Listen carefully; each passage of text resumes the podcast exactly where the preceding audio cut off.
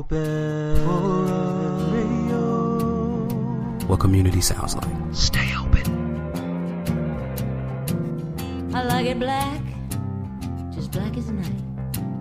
It keeps me up, it keeps me tight. It don't matter the size of the cup, just as long as you fill it up with black Hello, friends and fellow craft beer drinkers, and welcome to another episode of Tap the Craft podcast. My name is Denny Luce, and with me, as always, is the homebrew engineer himself, John Ream. How are you doing tonight, John? Yeah, I'm getting by. Uh, kids are both sick. Uh, one is has walking pneumonia. Ooh, The other one we think is on his way to that and has a double ear infection uh, Oh, to go on top of it. So uh, they're they're trying to take me down, but uh, I'm persevering. You know, I'm here, and I I brewed a beer today, so not Whoa. totally out of it, okay. but Well, hey, that sounds like a good day if you're brewing beer. You have to, you know, make up for the, the little bit of a side side issues with the kids, and then brew some beer, and you you'll forget that they even have problems because you've been drinking and brewing and yeah. I mean, so I I did a I did a pale ale with some lemon drop and Mandarina Bavaria hops. ooh, So ooh, that sounds good. yeah, hopefully it turns out. I think it will. Yeah. Did you did you miss us? Uh, I'm sorry, who? Yeah. Well, we missed you. We missed you. But you know what? Uh, Mr. Chris McKenzie did a fantastic job filling in for you. In fact, we got some feedback that might uh, scare you a little bit, John. Uh, he may he may be taking your taking over your spot if you don't uh, watch out. Yeah, he's gunning for my job. Yeah. All right. Well, hey, let's get this this uh, show started. And in case we have any new listeners to the show, Tap the Craft podcast is an educational podcast, and we are focused around celebrating all things craft beer, and of course, helping people along in their craft beer journey. And you are listening to episode 65, and we are recording on Sunday, January 15th, 2017. And this week, we will be discussing coffee beers. Yep, we have uh, a couple articles from the craftbeer.com site. Uh, one that's uh, discussing single origin coffee beers, and another one that's a that is a kind of a new thing to me that I'd never heard of until I read the article. But this is talking is talking about barrel aged coffee bean beers. Wow, that's something pretty interesting. So I can't wait to talk about that. And of course, since we have John, the homebrew engineer extraordinaire, uh, he's going to give us a little bit of insight on his experience with brewing with coffee, brewing beer with coffee. And guess what? We didn't warn you guys ahead of time, but we are going to do a tasting in this episode. We're going to taste the Lagunitas Cappuccino Stout, and we're going to do that early in the show because it's you know it's kind of late, and I don't want to be drinking this caffeine beer at nine or ten o'clock at night and then try to go to sleep. So we're going to try to drink it a little bit earlier, and then we'll go into our our topics. And of course, you can always count on John and I bantering back and forth and having a good time talking beer. So be prepared for that also.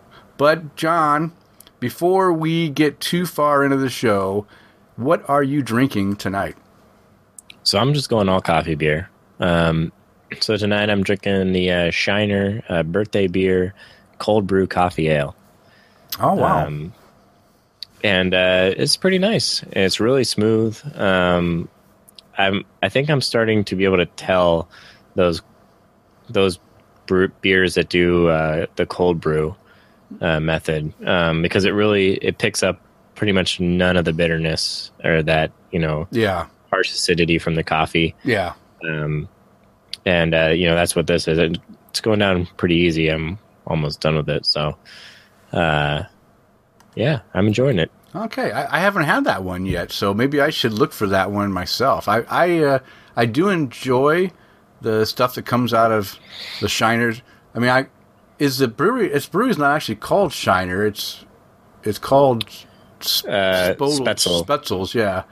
Yeah, Um, but I, I always call it Shiner because that's what I remember it. And of course, that's their Shiner Bock is their famous famous beer. yeah, But yeah, and they're from Shiner, Texas. yeah, so. yeah. Yeah, I've I've actually visited the breweries. One- It's probably my first brewery. No, I take it back. I actually visited uh, Budweiser brewery before I visited Shiner back in the day. Yeah, uh, we won't we won't uh, remember that though. So what are you drinking tonight? Well, um, I've been drinking a lot over the last few days, and tonight, today even I've been drinking some some big stuff. So I I thought I'd go for the light the, the lightest beer I have in my fridge, and I am drinking the Stumptown Oatmeal Red Ale, and this is one of the ones I talked about in the last episode that I really enjoy, and this is from Bridgeport Brewing. And John, have you had a chance to have this ORA beer yet? No, I was uh yeah, hearing you describe it and talk about it with Chris and uh, I need to see if uh, it's around here. Yeah, pick it up. yeah. You have to. You have to see. I absolutely love this beer. It's it's is really well balanced between having a little maltiness, sweetness in there with the bitterness, and it kind of blends really well. Kind of bounces out, so you don't have too much of either. You know, a little bit of that sweetness up front, but it finishes dry. Nice hop, a little bit of bitterness.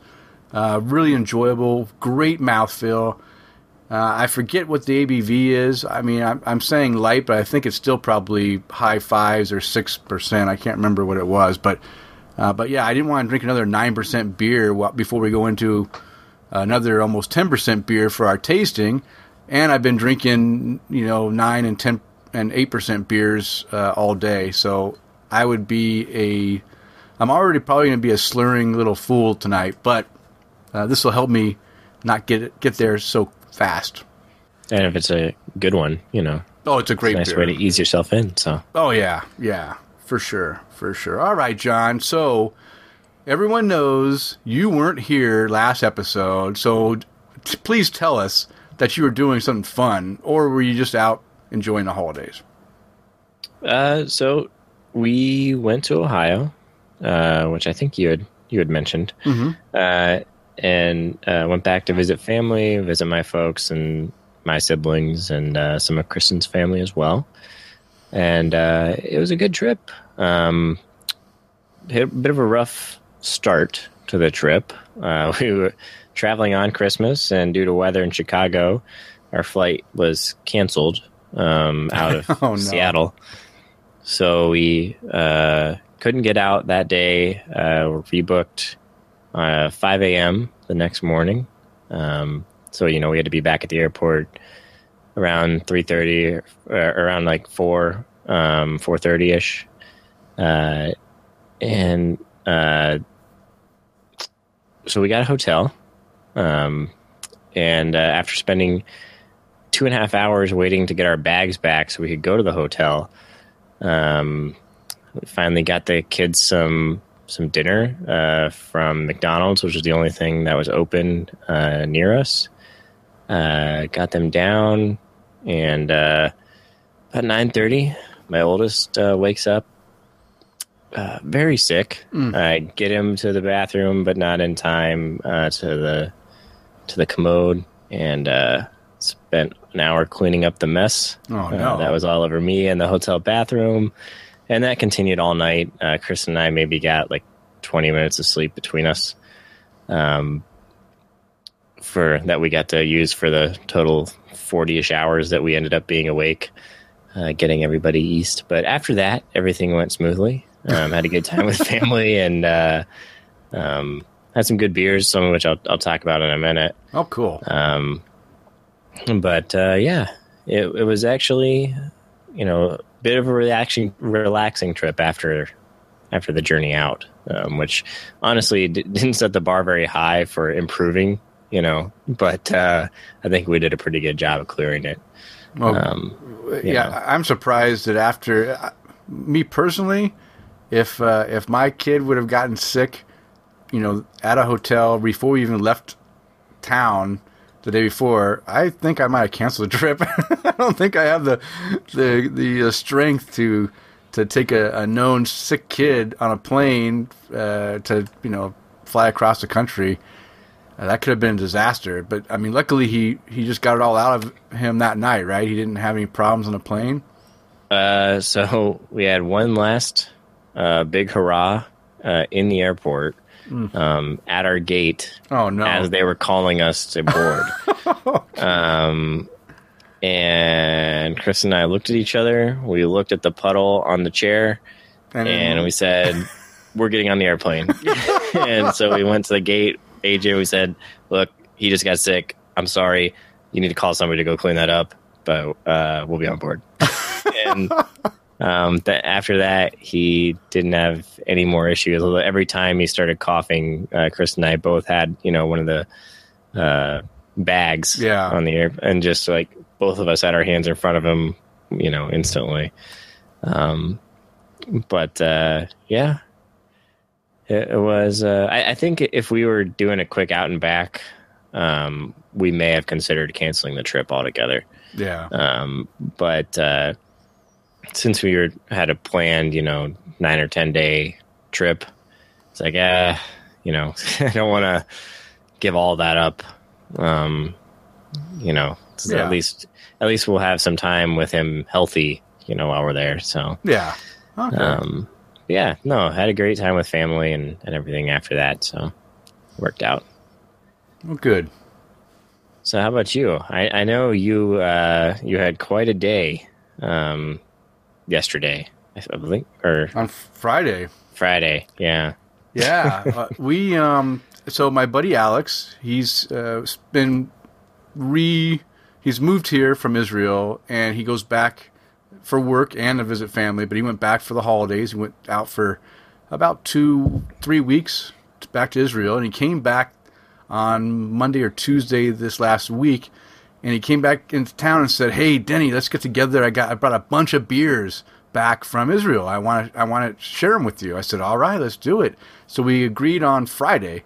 So Friday, we get together after work with uh, a few more of, of our friends, and we, he busts out about twenty three beers not all of them from Israel.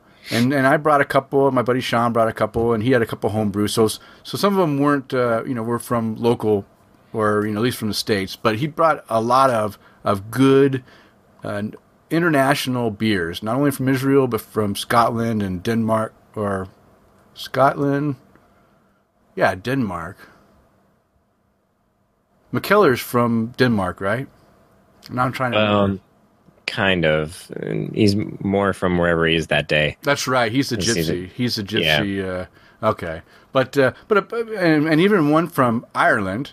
And uh, I'm going to talk about these beers. You know what? Normally, John, we go right into your new noteworthy beers, but because this is part of my what I did fun, I'm just going to go ahead and take the lead and just dive into the beers that Alex shared with us. And some of them were very, very good. Some of them were okay, and some of them weren't very good.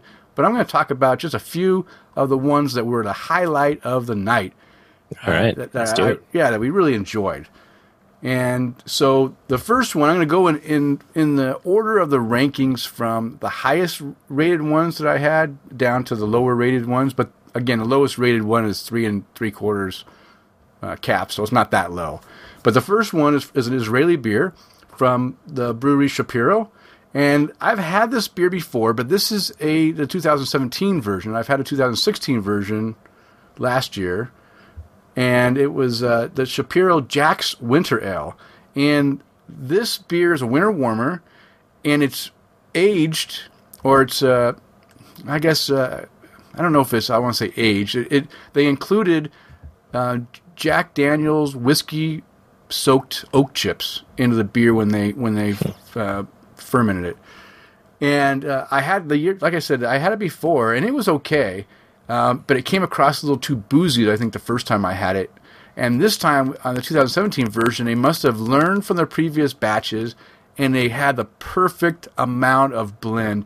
The whiskey was had the flavor in there, but wasn't overtaking the quality of the beer. The beer was very nice, and the whiskey oak flavor was in there to support it like perfectly.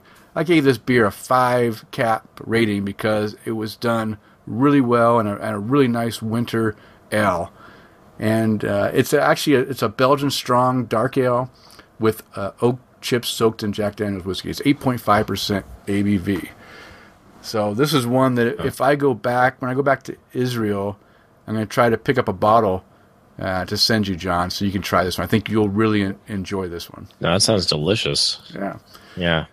Yeah, so now we're going to go from uh, from Israel. We're to. This is an international. This is my uh, new and noteworthy beers international flair version because a lot of times, you know, John, you and I, we we really talk about all the West Coast beers because that's what we get around here, and some of our listeners around the world and over even in the eastern states, they might miss out on on the opportunity to get some of these beers. But this one, these are beers that you know everyone around the world might have an opportunity to try. So I'm really excited to be able to share these.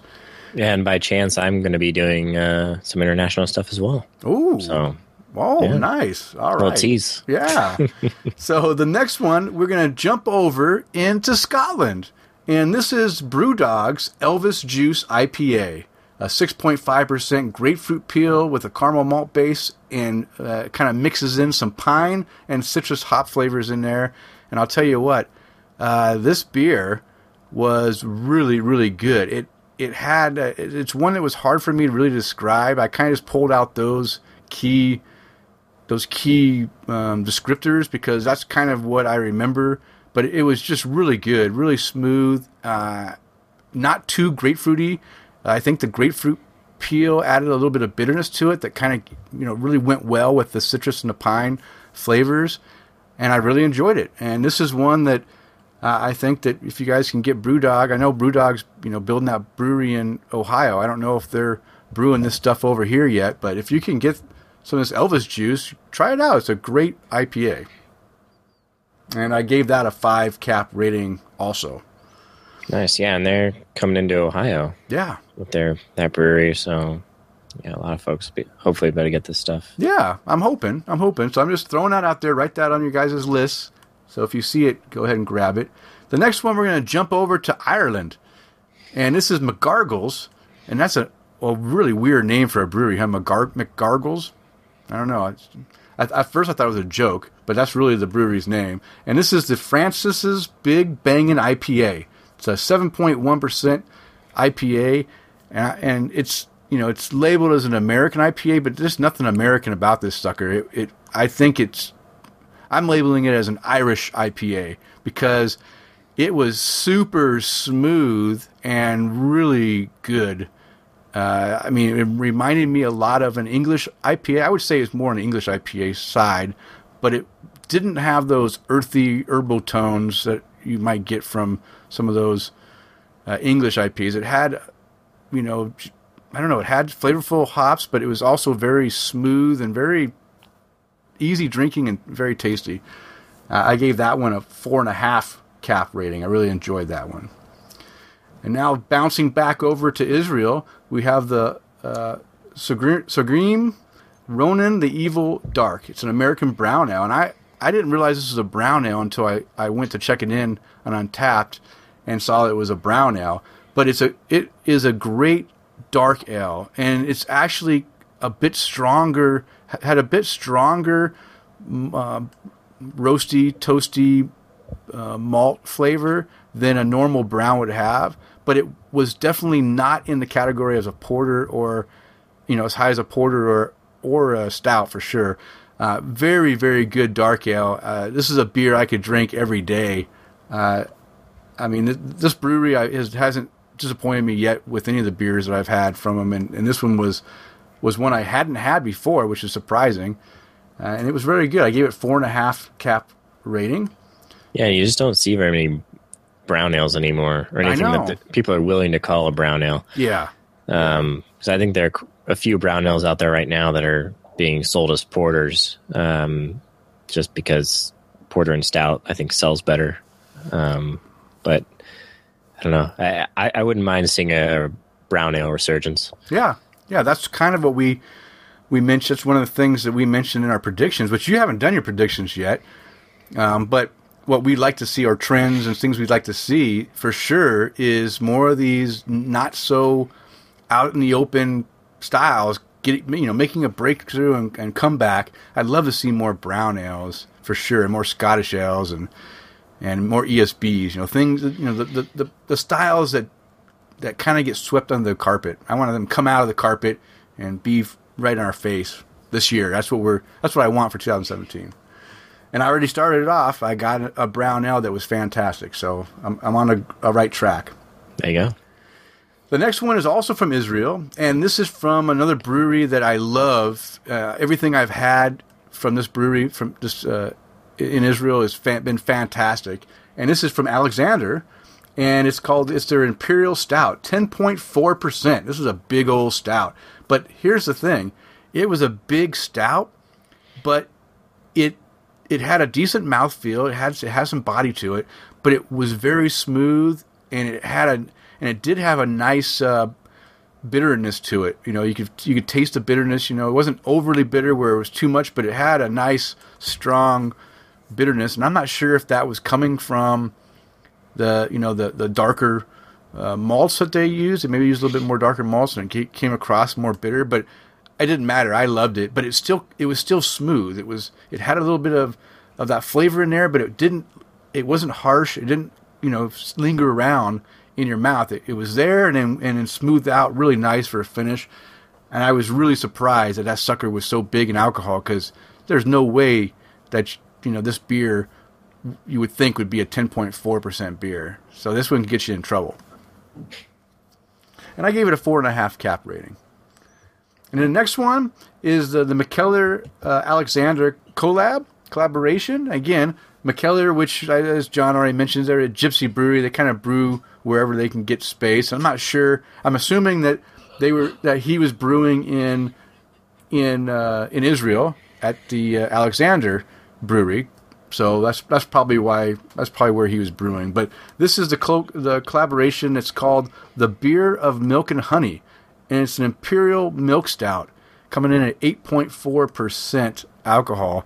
And this was a good beer, but as I, everyone already knows, especially from last episode, I kind of went off on how I'm not a big, you know, milk stout fan because of the sweetness and this was super sweet. I mean, overly sweet, uh, but it still tasted it, it, it, it tasted good. And uh, I only rated it three and three quarters because it's not my type of style, but I appreciated what it was, and I think people that enjoy a sweeter beer would really enjoy this beer. Uh, it was it was very unique, and I, and I I just want to mention it because this is one that that surprised me and and I'm not used to seeing imperial milk stouts. So, and then now bringing it back, bringing it back into the states because I can't leave, you know, us out here over in the in the United States. So I am once again mentioning another Moylan's Brewery uh, beer because this brewery, I swear, doesn't make a bad beer. Everything I've had from this brewery has been fantastic, and now you can put one more on your list of if you go visit California, you got to, you know, pick up some of these beers. And this is Danny's Irish Style Red Ale, comes in at six point five percent, and this red ale is an Irish red. Oh my gosh, it is again a, almost perfect example of a really good dry Irish red ale. Uh, very very smooth, good good uh, car- you know some some caramel uh, malt in there. Uh, but it was like a toasted toffee, maybe a little bit of toffiness to it. Uh, really good, uh, really smooth. Uh, hides the AB, you know, the alcohol very well. Even though it's not very high at six point five, you wouldn't even know it was that. You would think this is like a three percent beer, maybe. Was, I mean, really, really smooth, fantastic. It was a hit at the party. We had this at the. Uh, I brought I brought this one to the the tasting, and everyone loved it. So it's a, it was a hit from from all the people that showed up. Nice. Yeah. Uh, since you had mentioned the uh, stout, I've been uh, looking for these uh, Moylan's beers. I did uh, manage to find one uh, here, but it was at a place that keeps stuff warm, and it wasn't uh, very fresh, so I skipped it. Okay, yeah. Um, but I, I haven't seen the stout yet. Uh, but I'm gonna keep looking. Yeah, yeah. You know, since I've found that dry Irish stout, um, I've already bought six and bought and drink at least six 22 ounce bottles of it because I just Wow. I love it. I can't. I mean, it's it is. I'm telling you, it's like the perfect Irish dry Irish stout for me. I just I I love it. It goes down smooth, tastes good. Uh, this red ale, this Irish red, uh, this might this is another style we don't see a lot of. That would be nice to see more Irish reds. And uh, this one's again, if, you, if if people aren't familiar with the style, I think this is very very close to what an Irish red, a good Irish red, is supposed to be. So, John, look for this one too. I think you'll enjoy it if you can find it. do. And the last beer that I'm going to talk about is is from Fort George Brewing in uh, uh, Astoria, Oregon, and this is the Overdub Session IPA, and it comes in at 4.5, right at the session level. And this IP, this Session IPA, you know, everyone knows that John and I aren't big fans of Session IPAs. This one does it right. Uh, it's not a pale ale. It's got a nice body and fantastic hop flavor without being overly hopped up. Uh, probably one of the probably if I had a, if there was a if there was a category that was just session IPA and Untappd, which I don't know, is there a session IPA? Maybe it is session IPA. I don't Yeah, know. Oh, it does have its own. Uh, um, its own thing. Okay. Yeah. So I was rating this in my head in the IPA range, and I was and I gave it four caps. I might have to change that to a five cap if it's in the session IPA category because this is what I consider like a, a very very good IPA that is a sessionable IPA. And and John, I don't remember. Did, did you have this one yet? The overdub? I have. Yeah, I also gave it four. Yeah. So you agree it's a it's a, a Mhm. solid IPA that just happens to be low. I mean, I, I was really impressed by it. Yeah, I, I like that one. Okay. So I we just want to I just want to make sure that our listeners know that we're not anti session IPA. When a good one comes out, we will definitely lift it up so you guys to try. All right, just one side note. I said that was my last beer, but I'm not really going to talk about the beer, but I want to just mention that I did finally drink the New Belgium chocolate chip cookie dough uh, ale float. So I had it with the Ben and Jerry's ice cream and the beer, and it's meant to go together. And I, I honestly believe that they brewed this, these beers, these special uh, Ben and Jerry's beers, only to go in the in the ice cream because honestly, the mix between the ice cream and the beer is perfect. And this, I, I really enjoyed the one they had last time. Was like what was that? Peanut butter? No, That was a brownie. brownie. One. Yeah, chocolate brownie ale. That one went really well with their ice cream.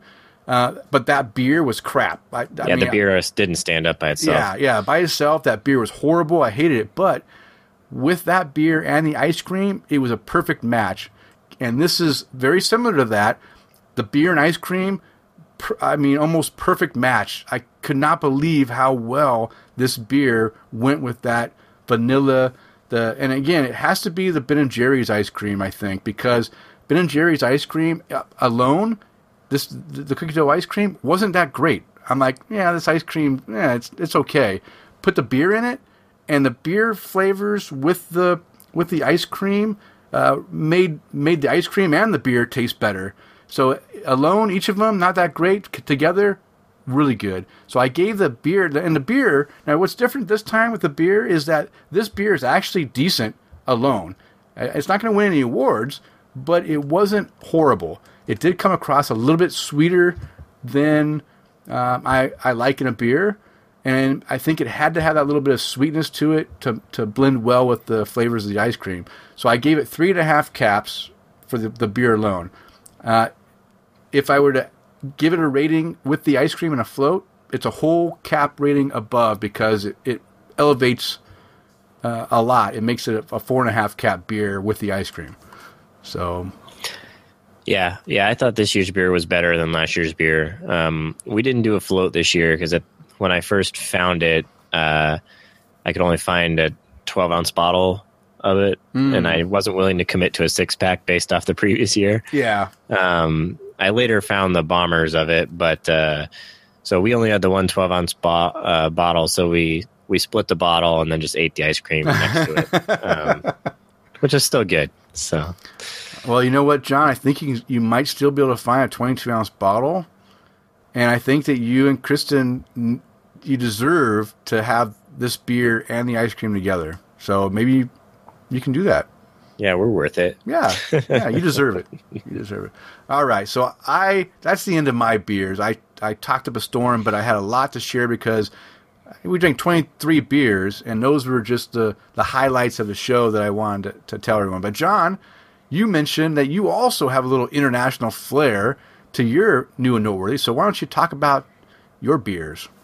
Yeah, so on that note, I'm going to talk about something from Virginia. Um, I'll get to the uh, international stuff in a in a minute, but um, to start off, I'm going to talk about a side by side that Chris and I just did, um, which is a series of beers from uh, Adroit Theory um, in Virginia, and is their uh, I don't know. I've, I always just say it uh, Black Celebration, but it's B L V C K Celebration, um, which was a series of three beers, uh, an Imperial Porter um, that was uh, brewed with maple syrup, uh, blackstrap molasses, black lava salt, and then aged three different ways. Um, so we had it on aged on oak staves and then also aged in rum barrels and aged in whiskey barrels. Um, and my favorite, which I officially put in the list, but I'll talk about all three of them, was the oak staves.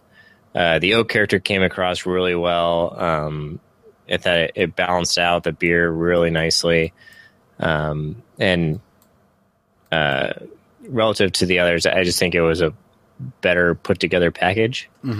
Um, the runner up, um, which was actually Kristen's favorite, was a rum barrel, um, which I, d- I haven't had that many beers done in rum barrels. Um, and I also don't drink much rum. So, you know, I don't necessarily know, uh, you know, exactly what character to expect. Um, and I don't know if the, you know, the rum barrel character was just not as strong as the oak staves or the the whiskey barrel, but it seemed to kind of play up the chocolatiness of the beer um, in a way. So I, I don't know if just more of the base was showing through um, in that one, uh, but it, it was very nice. Um, and then the the whiskey barrel version was actually uh, both Chris and I's uh, least favorite of the of the group. It was still still good, but um, I think it was a clear step below the other two. Um, but uh, it had a very nice aroma, but there was something about, you know, I don't know uh, if it was that bit of saltiness or, or something that just wasn't playing very well with the the whiskey character, um, which it didn't really pop out every sip, but every you know third or fourth, it would kind of bite you, and you, then you didn't really. I, I don't know. It was odd. I mean, overall, it was very nice, but every once in a while, you just got a sip where something came to the front that didn't uh, really play well together. Um, But uh, overall, the whole series was very enjoyable. Um, it's actually been sitting in my fridge for a long time, uh, Oh. waiting to to do this. Um, but it, it was a series. Uh, I had three, I had one 12 ounce bottle of each one. So you know that's enough beer to do it with like two people, but not enough for really more than that. Yeah. you know, for everybody to really get a good uh, taste. Um, but it was also you know three uh, ten percent beers that you know I don't necessarily want to try to do that myself and actually you know end up enjoying it and getting everything out of it Yeah. For the side by side, and it's one of those things you want to share. So it, it was really waiting for a long time till uh, you know had a long day on on Friday, and I was just like, you know what, those are in the fridge, those are getting drank. So um, we finally pulled the trigger on it. So so what was the brewery again? Uh, Adroit Theory. Adroit. Okay. Wow, it sounds sounds interesting, and and I mean overall, even the one that you didn't like them very well was still a decent beer, though, right? I think you still I gave still it. gave it. I still gave it like a four or four and a Oh. quarter. So Oh my gosh! no, like I said, they were all very good, but it was just you know they there was just a clear se- there was a there was a separation. Yeah, yeah. You know. Okay. Um, I- I'm picking I'm picking nits uh, on these. um, But uh, all right, so now I'm gonna jump into my my international middle here, and then I'll finish with uh, another good old USA beer. All right. Um, so the first one is uh, from uh, Brasserie Saint Feuillien. It's their Special, which is a Belgian dark strong ale. Mm, okay. Um, so I found this uh, in the back of my parents' fridge. back in Ohio. And it was from 2012. Oh, nice. Um, and so I took it over to them and was like, I'm going to open this. And does anybody want some? And then everyone's like, no. What? So I got this whole bottle to myself of this awesome Belgian dark strong ale uh, that I gave a, a four and a half to. Um, but it was very smooth. Um, just uh, some nice little fruit character. Um, you know, it, I mean, it held up real well um, over the last, you know, six years. It's been or four years. It's been sitting in uh, at fridge. Wow. Uh, so yeah, I really enjoyed that, and it was a nice, uh, you know, little present for me. hmm Was it Um, was it a 750 milliliter bottle? Yeah, Oh, wow. yeah. So I enjoyed that night. It was a good, it was a good night. And, and even after you, you gave it praises, no one wanted to drink it still? You still had to drink it all yourself?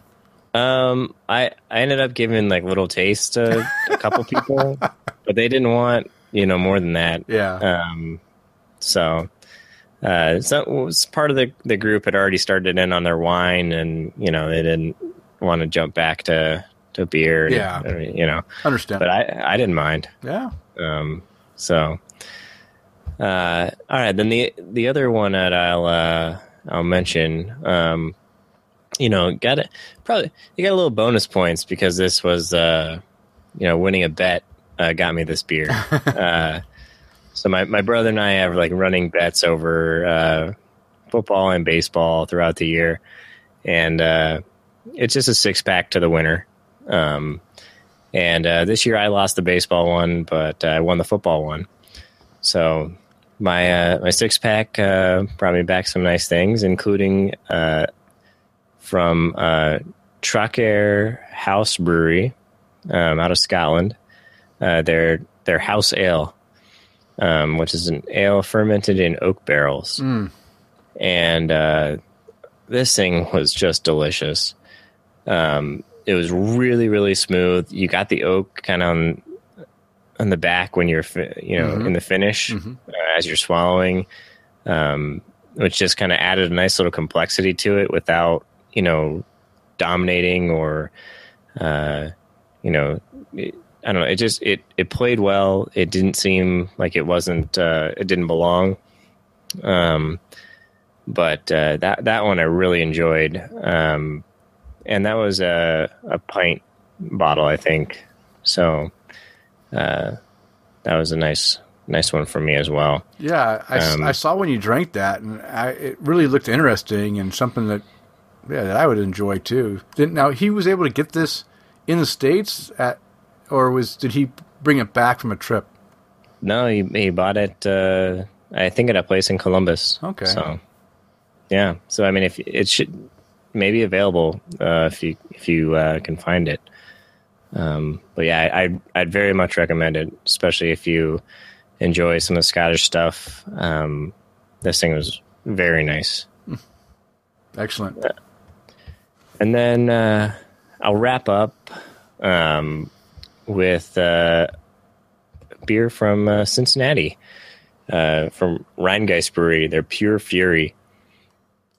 Uh, it's, it's just an awesome pale ale. Uh, hops just jump out of the glass. Uh, it's done with uh, Amarillo, uh, Mosaic, and Cascade.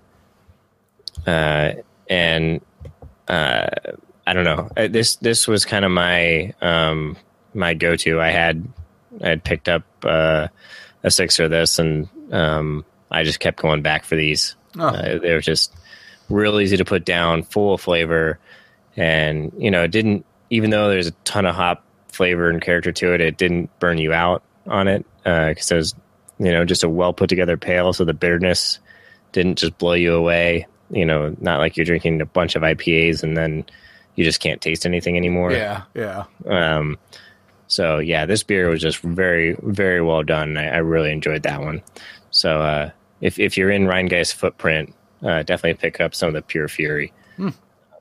Just very nice beer. Oh, good, good. Well, I'm- sure devious Mr. Matt will get hooked up with that if he hasn't already had it.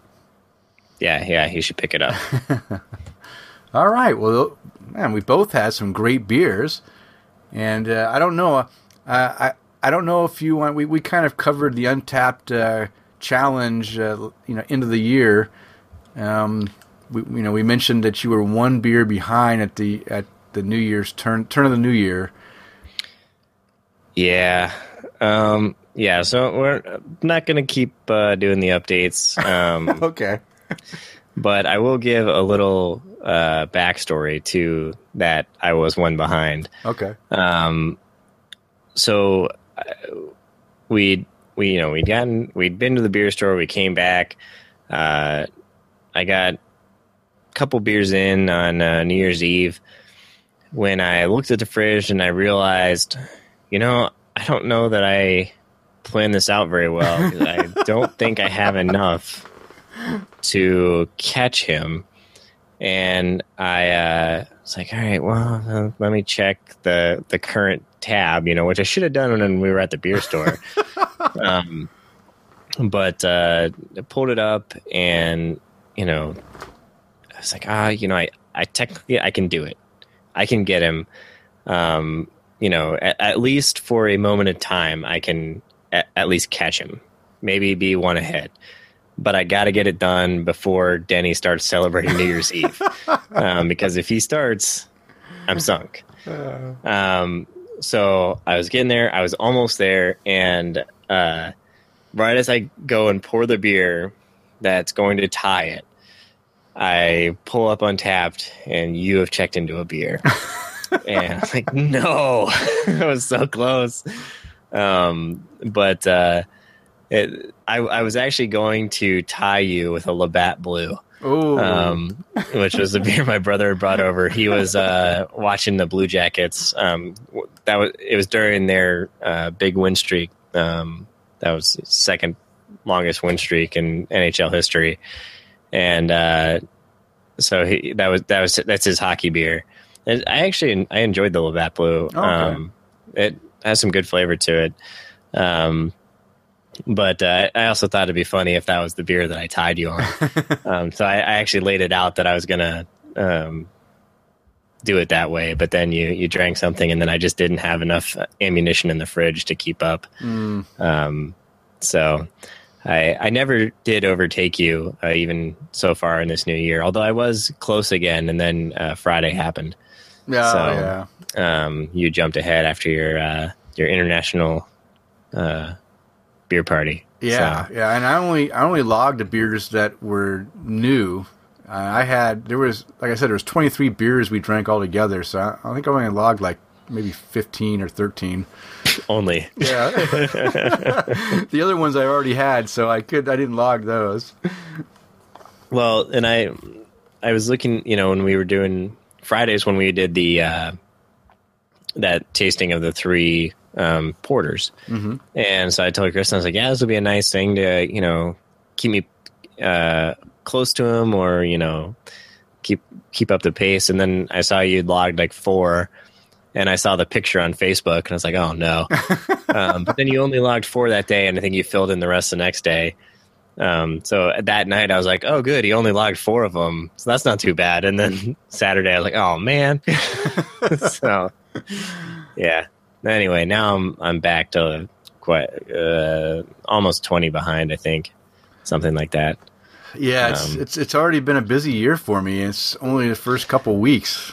So Well, yeah. And I was only back by six or seven on Friday. So, you know, it's not, That's okay. That's okay. It was it was a good valiant effort, and there's always, you know, next year, you can you can maybe maybe for 2018 resolution you'll you'll be able to pass me. yeah, I, I, it's not going to be a focus. Um, but you know, I started 126 beers behind, Yeah. so I, I think I did did pretty well. Yeah. And unfortunately, uh, you know, I I actually have a graph of me chasing you, um, which I'll have to put up um, on Twitter. Uh, I'll have to go back and see if I can reverse engineer the 1231 um, standings. Okay. Um, but uh, unfortunately, because of this, I also know how many unique beers I've you know have Oh, yeah, drank yeah. over this this year. um, you know, and that's just the unique ones. So it's not. Oh, I and know. I know, how, and I know how many you did too. Okay. So Okay. um, if I can reverse engineer it, we'll uh, I'll, I'll give those totals next time. Okay. So That'd be great. That'd be great. All right. Well, that's the end of our Untappd challenge. We won't hear about it anymore unless John has the uh, the nice chart just to just so we can laugh about and or cry about uh, if we see it's too much. We might want to not want to publish it uh, on social media in case any of our bosses are watching. well, I, I can I can do the uh, just the difference rather than Oh, okay. uh, the t- the totals. okay. You know, Yeah. and then then it only looks like I'm the drunkard. Yeah, that works. That works perfect. that works perfect.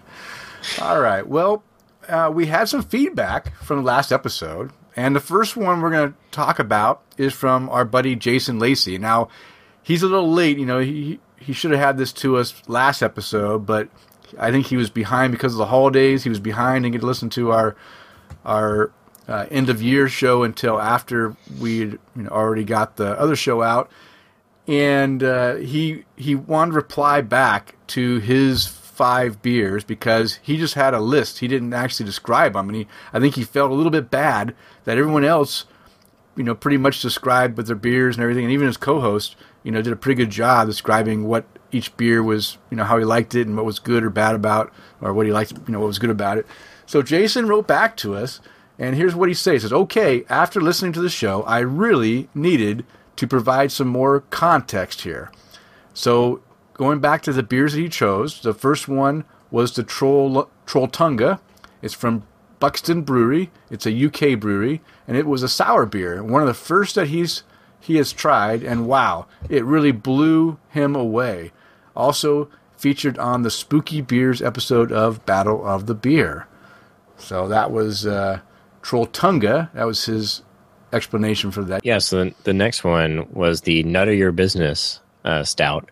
And that was from Grand Armory Brewing, and this is one that you and I both expressed interest in. Yes. Um, but he said, I love the combination of stout and peanut butter that this creates. They have a king size uh, imperial version in the works that I definitely want to get my grubby little mitts on. Yeah.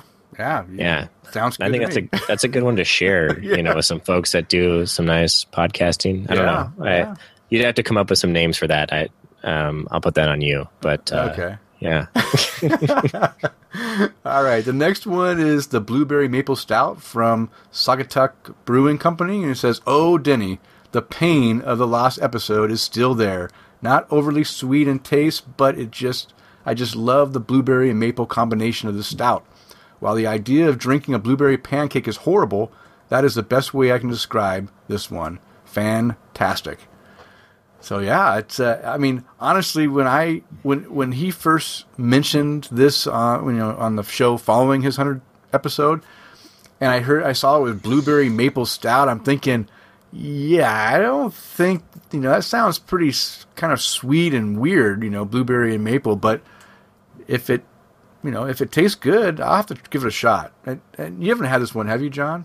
Mm-mm, no, and you know, honestly, it's one that I w- would have skipped over Mm-hmm. had someone not, you know, given it some props ahead Yeah. of time because uh, blueberry beers do not have a high batting average with me. Oh, Um, so uh, it's something I generally avoid unless somebody says I should try it. okay.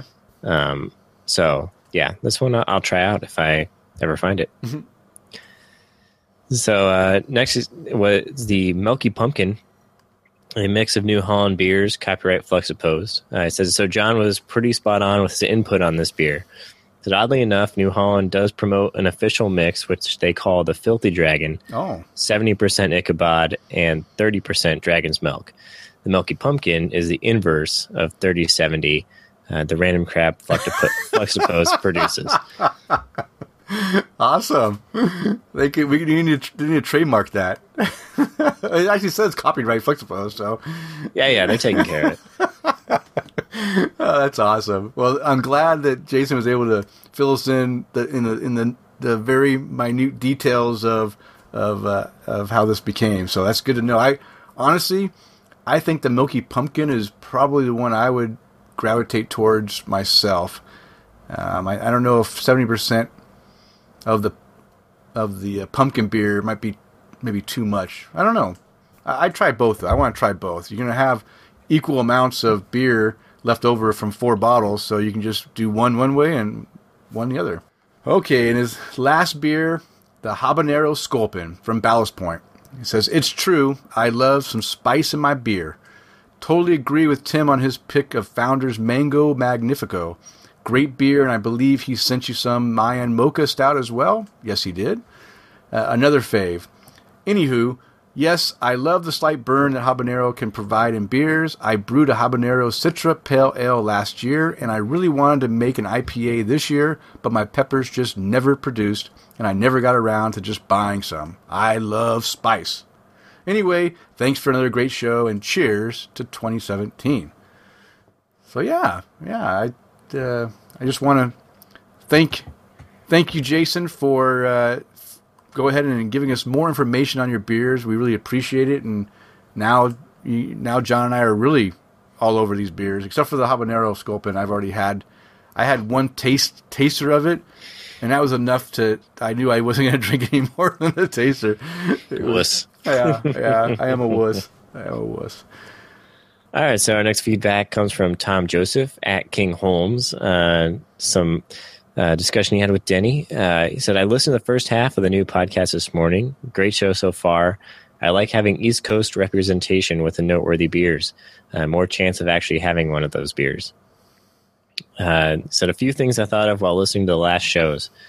Uh, prices are a lot cheaper in your area. I laugh when you two mention six pack prices and bomber prices, as they are usually a few dollars cheaper than out here. Said we even pay those prices for the local stuff, so it isn't a matter of shipping. I enjoy the pri- I enjoyed the prices when I was out in Idaho. Said second, uh, you mentioned the same beer tasting uh, better or worse the following year. I have had the same issue. One of my favorites is uh, Schlafly Tasmanian IPA. Second year I had it, it was noticeably different and not as good. The guy at the beer store told me they had a shortage on whatever hop they had used the previous year and had to use a replacement. Uh, made sense and has tasted good ever since. I guess they have remedied their hop issues. Yeah, yeah. So I mean, that's a common a common problem, especially when there's hop shortages. If there's some kind of a crop issue or a fire takes out uh, a farm and they can't produce it, can't get them. Sometimes you have to punt and try some other hops in there, and it, it may not be the same. So Yeah, that's why a lot of brewers try not to rely heavily on any single hop in any particular beer. yeah, um, because if you do a blend, then you only have to, you know, find a replacement for some of the character of the beer, rather than all the character of the yeah, beer. yeah. yeah. Um, you know, which is you know a much easier task. Okay. But All right. Well, thank you, Tom, for that feedback. We really appreciate it. And uh, we also got some feedback um, from our uh, Facebook comment on the on the last episode from Kevin. This is Amanda's husband. We mentioned in the last episode. He says, "Great podcast. I hope a lot of the 2017 predictions mentioned come true." All right. It looks like he's on he's on uh, board with us, or at least with uh, Chris and I. Now, John, you listened to the show, and did, did you think the just quickly? You don't have to go too detailed, but for the most part, do the predictions that that uh, the two people that wrote those articles and what, uh, of course, what uh, Chris and I also kind of were, were hoping the trends are going to be for 2017. Do you agree with those trends, or do you want to see something different? uh, no, I think uh, for the most part I agree, and I think a lot of it, you know, what you mentioned is. Uh, a lot of the stuff that has started to happen, uh, which we were hoping happened last year, we, it's more hoping that a lot of that stuff continues. Yeah, you know um, although i did chuckle to myself for some of the articles because it uh, seemed like they were a little redundant on a few of the things like uh, the way they they phrased it then they they worked out another uh, trend prediction that was basically the same as something they already said, but Yeah, know. yeah. uh, a little more specific. But anyway, um, but yeah, I think for the most part, uh, I was in in lockstep with you guys. Okay, So- good, good. Uh, and then finally, uh, Jay at Maniac17 on Twitter uh, commented, uh, "Great show this week. Milk Stout and Gose for the win. Said rum barrel aged is my favorite barrel aged. Stone Woot Stout is my favorite collaboration. Uh, it's my favorite tap the craft yet. I'm still learning the lingo. All right. Yeah. See, see, John, you, you might be worried. Jay, Jay, Jay likes uh, what Chris gave him. Yeah, yeah. You know, although you know the show improved when I got on. The show improved when Chris got on. So maybe uh, Chris and I just need to do the show. You know what? You know. That maybe that's it. maybe that's it. Maybe I'm maybe I'm oblivious to seeing the writing on the wall. Maybe I'm the the the one common factor that's affected the show. But uh, all right, Jay, we we appreciate your feedback. We're glad you're enjoying the show. And you know what? Um, what's nice about our show is we cover a lot of the lingo that we that we mention now early episodes. You can always go back listen to those. But I think what might, might be a good idea is now that we're in you know we're in the middle of our third season that we should probably you know every so often you know talk about some of the lingo again just to refresh it in the new listeners' minds in case they didn't go back and listen to the whole thing. So maybe I'll start adding in a little lingo segment where we just kind of talk about some terms really quick, you know, before you know, just to refresh everyone. So that's a good good feedback. All right, now if you if everyone out there listening wants to be like the listeners who just you know comment on us, you can do that very easily because you just saw three different ways that people contacted us. They contacted us through email at tapthecraft at gmail.com. They also uh, did it through Twitter, and that's at tapthecraft on Twitter. Very, very simple. And, of course, they did it on Facebook. Just go to facebook.com slash tapthecraft, and you can leave comments. And we also just want to take the time to thank Open Forum Radio Network for supporting the show. They provide our hosting space at openforumradio.com. And if you enjoy the content that John and I put out, then we know you're going to find some other great shows like the following. Hey, you. Thank you so much for listening to Tap the Craft with Denny and John. Now, I know you're a crafty consumer, and if you would like to consume other great podcasts, check out OpenForumRadio.com. We house such podcasts as Open Forum Radio Proper, The 40Cast, Geeks for the Win, I Recommend, Just Press Start, The Married Gamers, Gamer Husbands Radio, The OMG Hour, Gamers Unscripted, Lost Treasures of Gaming, Primetime, My Peanut Gallery, and many, many more. And please, remember to leave these fine fellas a review on iTunes or wherever you listen to this show. Again, thank you so much for listening to Tap the Craft. All right. Now, as we mentioned, we are going to jump into our beer tasting notes segment. And John and I, right now, are going to pop open our bottles of beer. And we are going to be pouring the Lagunitas Cappuccino Stout. And this is from Lagunitas Brewing. It's in Petaluma, California. They also have a brewery in Chicago. And they're building another one in, in Southern California. Uh, I can't remember the name of that one in Southern California. It's some I can't either. weird name that starts with an A, I think.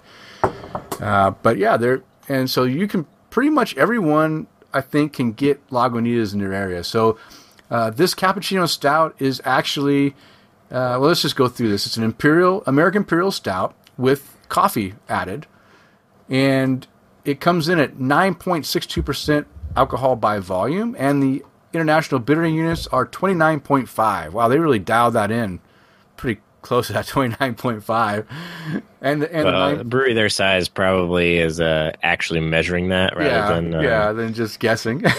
than calculating it. All right, and the uh, uh, the containers, which you can find this in, it, it comes two ways. It comes in a 22 ounce bottle, which is what John and I are drinking tonight, and you can also get it on draft uh, at your bar. And it's only available. It's a seasonal release. It's only available in January and February. So right now is the time you can go out and get this seasonal release beer, and that's why John and I are doing it for you right now because it's when it's available. All right, John. So I just poured my glass. I'm using a nice 20 ounce Willie Becker glass, like you, I'm sure, right? Or are you I using am a using Willie okay. Becker. Okay, I, I, I wanted to use mine because I want to make sure I got the same experience that you get. So I decided I'm going to use a Willie Becker. If I had known, I could have also used a 20 ounce Willie Becker, but I'm not. I'm Oh, using a small smaller one? Yeah. Okay, so um, looking at the color, um, it's brown, brown, brownish black. You're gonna, and of course, you always give me crap when I when I say that I can see a little bit of reddish in there, hint of hue or red. But I get orange. Is it orange? I get orange in the corner, like down in the in the bottom. When I Okay, get the light through it. yeah, it it could be orange. I don't know. It could be. I'm gonna say red, reddish orange. I'm gonna say burnt orange. You're gonna, you're gonna burnt- hedge.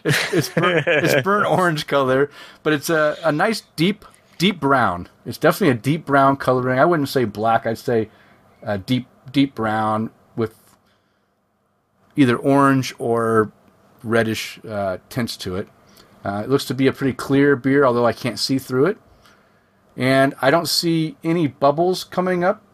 Uh, but again, it's pretty. It's because you can't see anything. I can't see anything, so I, I don't. I can't comment on that. You have anything else to add about the coloring? yeah, I, I can't read through it. Yeah, I know. I can't read through it either. It's Can't. it must be all that coffee in there. That must be it. Yeah. All right. How, how about the the head, John? What do you got for a head?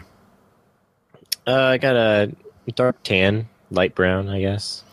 I, I just realized I don't think I've ever described anything as dark tan.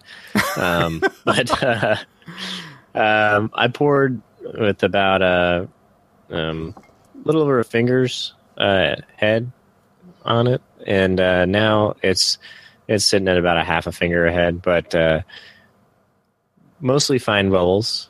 Uh, Okay. very dense head. So Okay, so so mine mine was is a little bit different, and I didn't aggressively pour it, which maybe that I should have done a little bit more aggressive pour, and that might be why. But I did have a head that came up, uh, maybe a finger and a half, two fingers, but the bubbles were or the, yeah, the bubbles in the head were pretty large bubbles. They weren't creamy. It wasn't a creamy head. It was more of a a coarse, uh, bubbly, big bubble head, and it died down pretty quick. I mean, literally uh, it- within a minute after I poured it, it was all the way down to no head at all. Right now, I have no head whatsoever. So mine is a little bit lacking in the in the head cat in head uh, retention for sure. So, all right, let's take a whiff of this thing and let's tell our listeners what we smell. And and I know that you're you've got a bit of a cold, and my nose is uh, if you can't tell, my nose is kind of plugged up too. So this might be tough for me. Yeah, I am uh, struggling for much of anything. Um, but that's mostly because I'm pretty sure one of my nostrils isn't even working right now. Yeah, I'm I don't know if it's just mind games, but I do think I'm getting a little bit of coffee in there and uh, some roast yeah. um, in my other nostril. Yeah, I get a little roast, and there may be a slight uh, hint of coffee in that in that aroma too, but it's not it's not heavy coffee. It's not like some of those stouts that you pour and you put your nose up to it, and it's just like big, like fresh beamed coffee, you know, in your nose. This is very subtle if there is any coffee, which is weird, right? Because I, I think because this beer was ahead of the time of coffee beers that it, it doesn't it doesn't have the same characteristics of some of the better coffee beers that we've been experiencing lately. All right. Anything else? I'm, I think we're gonna go into the taster here. Let's go ahead and take a take a Yeah. sip. Mm. Okay. So, unlike this is probably pretty much unlike uh, your cold cold brew beer you just had, right? That that one was probably you didn't get much. You said you didn't get much bitterness off of that cold brew. This one, you definitely get some bitterness off of that coffee. What do you What do you think? Yeah, yeah. There's definitely some of that uh, acidity to it, um, a lot of bitterness, and you know that some of that might be, um, you know, this is a big stout as well, so you, I think you get some of that roast, Yeah. um, in here. Um, but uh, they definitely play each other up a little bit. But I mean, you know that it's it's there. It's not uh, playing around. So Yeah. which you can say that about most of Lagunitas beers. They don't they don't really play around at all. Yeah, they don't play around. I think you're right. I think that um, I think I'm getting a the bitterness. Uh, the bitterness I'm getting is, is I think is coming from the hops mostly. I kind of sense some piney hops in there, in, in, in the background. That's kind of being um, covered up a little bit by the coffee too. So it's kind of mixing that that piney bitterness with this coffee uh, flavor. Um, I'll be I'll be honest with you. I've been spoiled on coffee beers, and my expectation for it's been a while since I've had this beer, and my expectations when I have a coffee stout or whatever is to be very, you know, good. um, and I, I, am not I'm not being wooed by this beer right now. How, are, are you being wooed by this? Is this is this uh, hitting everything you were hoping it was going to hit? Um, I don't know because I don't have all my senses. um, so I will say uh, my memory of this beer is fonder than what I'm Mhm. tasting right now. Um, but I don't know because I am not feeling great and I am pretty plugged up. So, uh, but I know that you know this is one that we try to pick up every year that it comes out. I mean, that's what we think of it, and um, so I'm going to give it the benefit of the doubt that I'm just uh, sick right now. Okay. So, Okay. Well, you give it the benefit of the doubt. Um, I'm gonna. s- I'm not gonna give it the benefit of the doubt because I'm gonna be critical on it. But uh, as far as the front end, I get the coffee up front. It's uh, you know darker roast, maybe some of the dark roast of the of the malt in there, but I think it's you know coming some of that dark roast from the coffee. Like I mentioned before, I'm getting some of that pine pine hops in there uh, with the coffee, kind of a, for the bitterness. Of course, now I'm talking about the the finish. The body. Let's talk about the body a little bit. The body's a little bit thinner than I want in a, in a stout. I expect to to be a little bit heavier. It's not thin. Uh, it's kind of medium bodied, maybe, maybe medium heavy, kind of in between, but it's definitely not heavy. And that's what I like a good, you know, heavy, thick coffee stout. Um, and I'm it's making me burp a little bit. So I'm wondering, even though I don't see any carbonation in here at all coming up from it, uh, it appears to be a little bit. Uh, maybe some of that sharpness I'm tasting is coming from a little bit of carbonation. So what about your body? yeah, I think uh, uh, I'm getting a, a full body off of this, um, and I I'm not getting any issues from carbonation. Um, it's uh, you know medium carbonation, pretty much what I'd expect. Uh, but um, as far as a, a stout in the body, I mean, this is- it, it hits for me, Okay. and it's, I'm fine. So, um, yeah. So I, I guess if we uh, want to go into the finish, Yeah. What are you getting to finish? um, for me, I get um, a moderate uh, roast. Um, no real astringency, which I sometimes get with uh, these big stouts. Um, but I'm not picking that up uh, with this one. Um, but I do get some of that roast, and then uh, it it, come, it wipes away pretty quickly um, for me. It doesn't linger too badly. Uh, but that might also be that I just can't sense that it's lingering. Yeah. I'm not sure. Um, but uh, how about you? How's the finish for you? Uh, it it does. My finish, I get, I I'm getting a little bit of the, like I mentioned before, a little bit of the bitterness. I believe it's coming from whatever hops they're using, evergreen, piney kind of hop. It doesn't really taste like trees, you know, but it's got. I can tell it's that's what it is. It's it is being masked by the. Oh, see, I can't stop burping right now. it is being masked a little bit by the coffee. Um, it does linger in the back of my tongue a little bit long. Um, in fact, right now I haven't taken a sip for a minute or so, and I still taste the coffee in the back of my tongue as I'm sitting here talking. So it does last a little bit longer than I'd like. Um, yeah, that's about it. That's just a little bit bitterness. It's, I definitely get a bitterness from from the the finish. So. All right, let's go into uh, whether or not we recommend this for new people to craft beer. And I'm just going to say I do not recommend this beer for anyone that is not used to drinking big, uh, you know, big stouts. Uh, what about you, John? Yeah, I agree. Um, you know, although I see things like coffee as sometimes a way to um, start to bridge that gap, uh, like the honestly the Shiner cold brew coffee ale that I had to start the show, um, that might be one that I I offer as because it's just a very smooth coffee experience, um, and can kind of bridge that gap with, you know, uh, I'm doing air quotes, which is good podcasting, uh, but uh, you know, to get that the beer flavor, you know, that some people say they don't like, that's why they don't drink beer, you know. Yeah, um, even though it's a very generic and not helpful term when you're trying to help somebody. yeah, Um, but uh, no, th- I think uh, you know a big stout like this, I wouldn't, I wouldn't recommend it. okay, okay. So glassware, um, you know, Willi Becher, like we're drinking out of, is it okay? But I think for the most part, the recommended glassware would be a tulip or a snifter glass uh, to really kind of trap in the aromas and get it in your nose and uh, make the experience better. Maybe that's part of our problem is we don't have enough uh, of of all that stuff trapped in there for us to get a good, you know, better flavor. Um, but that's okay. I think Willi Becher's okay. I think it's a, it's a decent glass.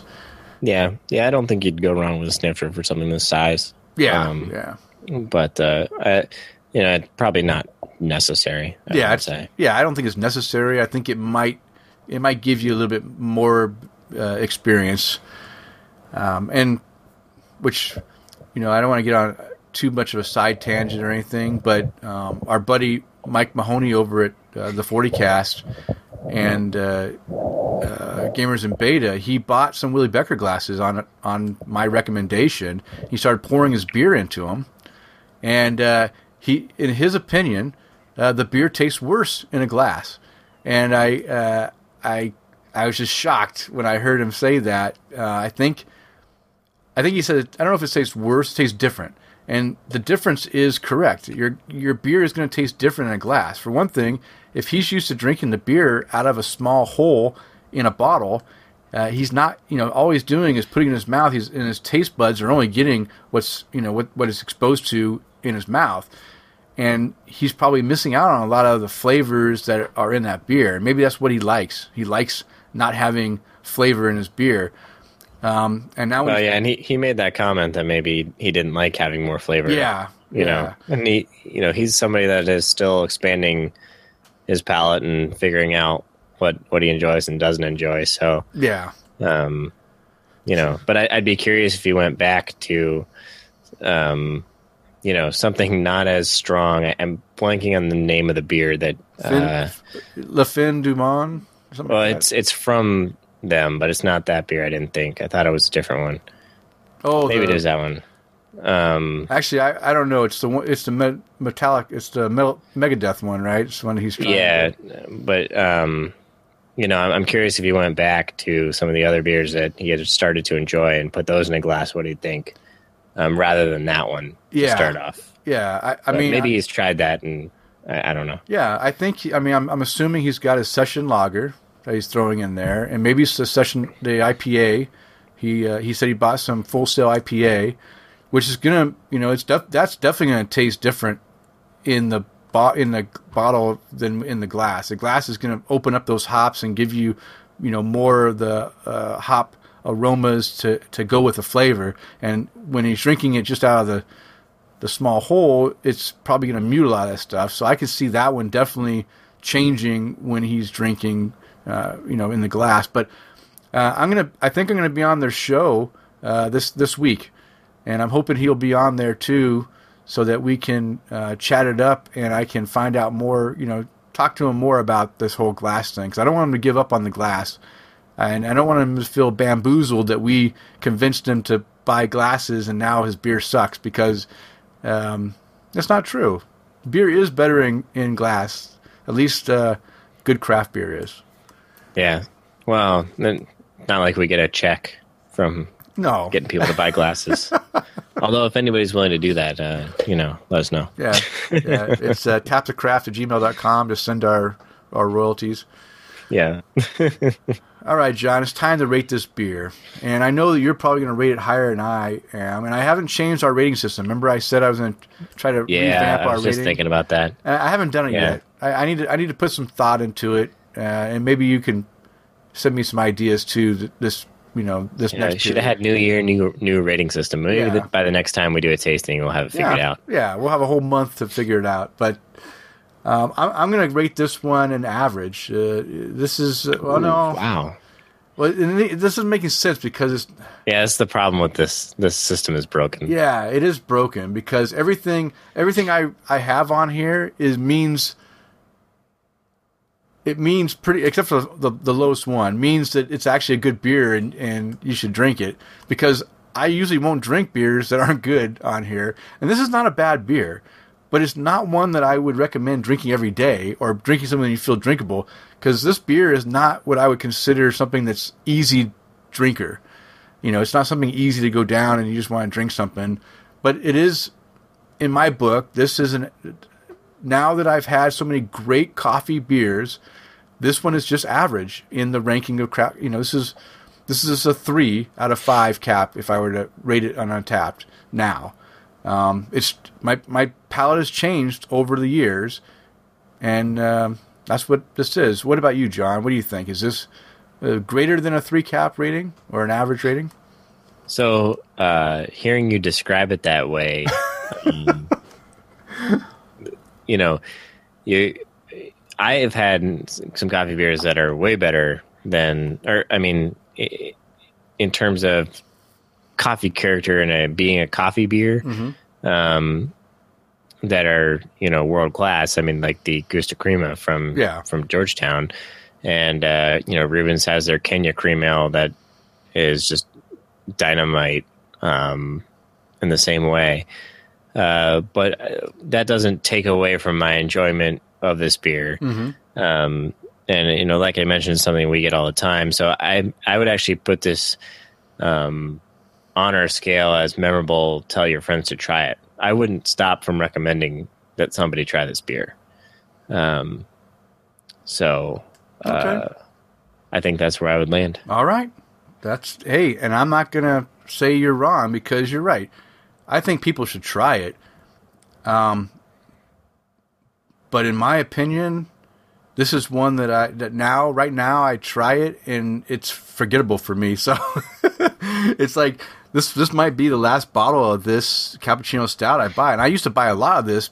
You know, only, even go back five years ago, I was buying a lot of this beer when it came out during the season because I enjoyed it and I don't know, my my my taste buds have changed, and now it's not either that or the beer's changed, and it's not as good as it was, you know, six years ago, five years ago. Um, yeah, so I looked it up and I have it at a four. You have it at a four. What do I have it at? I probably give it a five at the time. Probably based off our different rating systems. You're more lenient, but although I will say, um, I was trying to think of a resolution for 2017, and uh, you have not rated this beer. Really? You're not in the list. Okay. Well, there you go. See, this is one of the beers that I've had that I've never rated, and I've had. Yeah, I've had unless this- you've rated some like year version. I don't know if they have year versions No, for this. no, I would have not, rated but- this. I would have rated this as a, a regular because it was before they had the year ones. So I probably Yeah. haven't added it yet. So Um.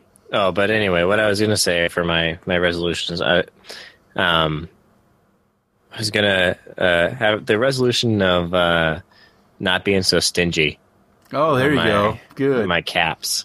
so that's pretty much all I could come up with at the time. So Well, that's what I'm gonna go with. Okay, so I just looked up and I've had this three times, and my rating is a five cap. So you must you must have I logged. don't know. Maybe maybe it's far enough down the list it doesn't show me in my friends. Oh, okay, that could be.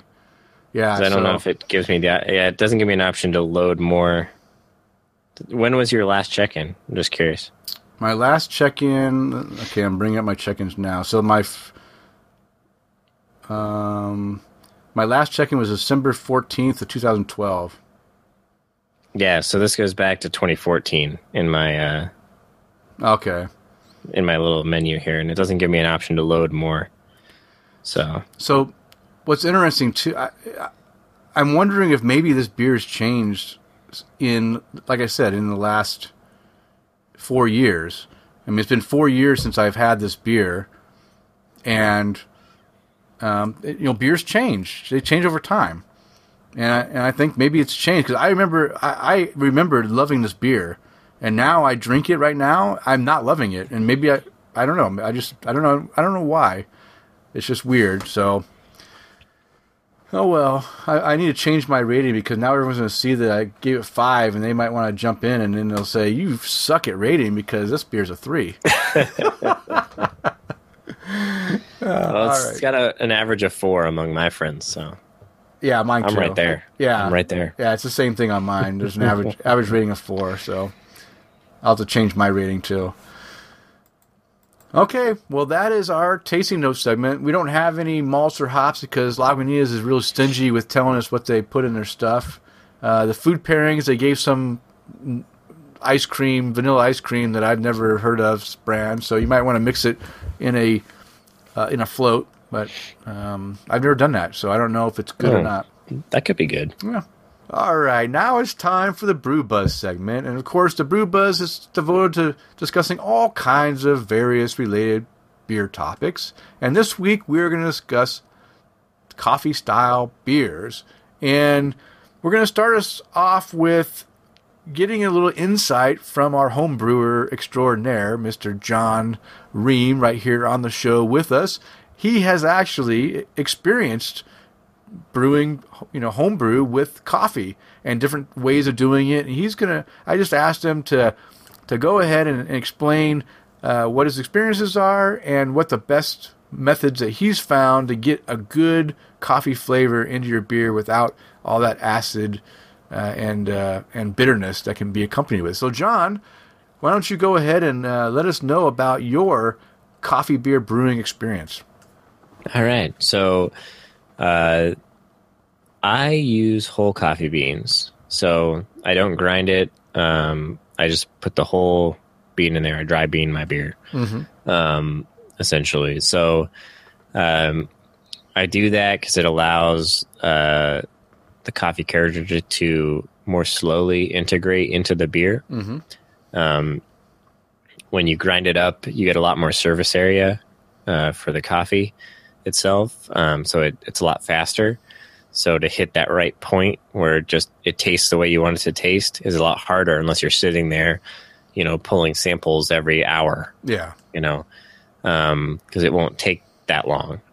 Um, with the whole coffee beans, uh, I find somewhere between 36 and 48 hours Okay. um, is where it'll hit for me. Um, so I don't even taste it the first day anymore. Um, I'll start tasting it every six to ten hours, starting on day two, um, to to find where I want it. Um, so for my homebrew, uh, I use it um, t- at a rate of two ounces of coffee beans uh, per five gallons of beer. Oh wow, that's not very Um, much. No, it doesn't take very much. And, you know, that kind of gives you an idea of when you see these light beers um, that have that coffee character, you know, it doesn't take a lot of coffee to impart that character. So that's how they can stay light in color um, and still have that coffee character. Um, and then uh, in terms of roast, uh, I like to go with a, a lighter roast. Um, it lets more of that the actual you know flavor that you get from the coffee. You know some of that earthiness, sometimes fruitiness. Um, you know whatever it is, you can find things that complement the beer um, better with a lighter roast than a darker roast. A darker roast tends to be a lot more of that um, burnt, acrid character that comes along with it, and that um, you know, especially if you're doing it in a stout, can become overbearing uh, very quickly because the stout will already be roasty, and then you're adding on top of it. Um, so uh, I I don't use uh, dark or even medium roast uh, coffee usually um, when I when I make mine. And uh, yeah, I just put another keg of uh, my coffee vanilla stout in the in the keezer, so that'll be that'll be tapped soon. I'm looking forward to that. So Okay. So yeah, what what kind of beers have you experimented with coffee beans? Is it just stouts, or have you tried other things? Uh, I've only done stouts. Um, I, I think it'd be really fun to figure out a uh, a good, um, you know, cream ale or blonde Yeah. ale. Yeah. You know, Even a pa- even a pale ale, if you can find. And I, and I I mentioned in the last show, I think, or I think when we were on, I mentioned that even if you if you you have to have the right hop character with the coffee, because if you have the wrong one, it, it doesn't it doesn't go well. So it's finding that right balance between uh, you know the hop and the coffee flavors that you don't you know make it you know sickening to try to drink. yeah, and that's an an added variable because you know the the malt uh, is a lot easier to pair with the coffee. You know, it, different characters that a malt's gonna gonna bring, um, you know, are gonna blend well with coffee almost across the board. Um, whereas it's, it, I think it's probably easier to screw up a hoppy coffee beer than it is to get it right. Yeah, yeah. Um, where it's vice versa for something that's more malt focused okay. but uh, that would be it would be cool but i think i'd want to get a good um, you know cream ale or blonde ale coffee ale 1st and then go from there and i also i have yet to um, experiment with doing a cold brew um, which i the more uh, brewers i talked to recently a lot of them are moving to the cold brew aspect just because it doesn't uh, bring a lot of that, you know, bitterness along with it. Yeah. So, um, I haven't tried that, but I also I haven't been put off by the character that I get from the whole coffee beans. So I haven't had a lot of reason to uh, change. Yeah. So Okay. All right. Well, you answered my question. I was going to ask you about if you tried the other methods. Uh, but since, like you said, if, if you if this works for you and, and you're able to control it and make the beer you want, then hey, go with the bean, the dry beaning, and uh, don't don't risk it. So I, I like yeah. And dry beaning is a lot more fun to say than Yeah. I put cold brew in my beer. That's right. That's right.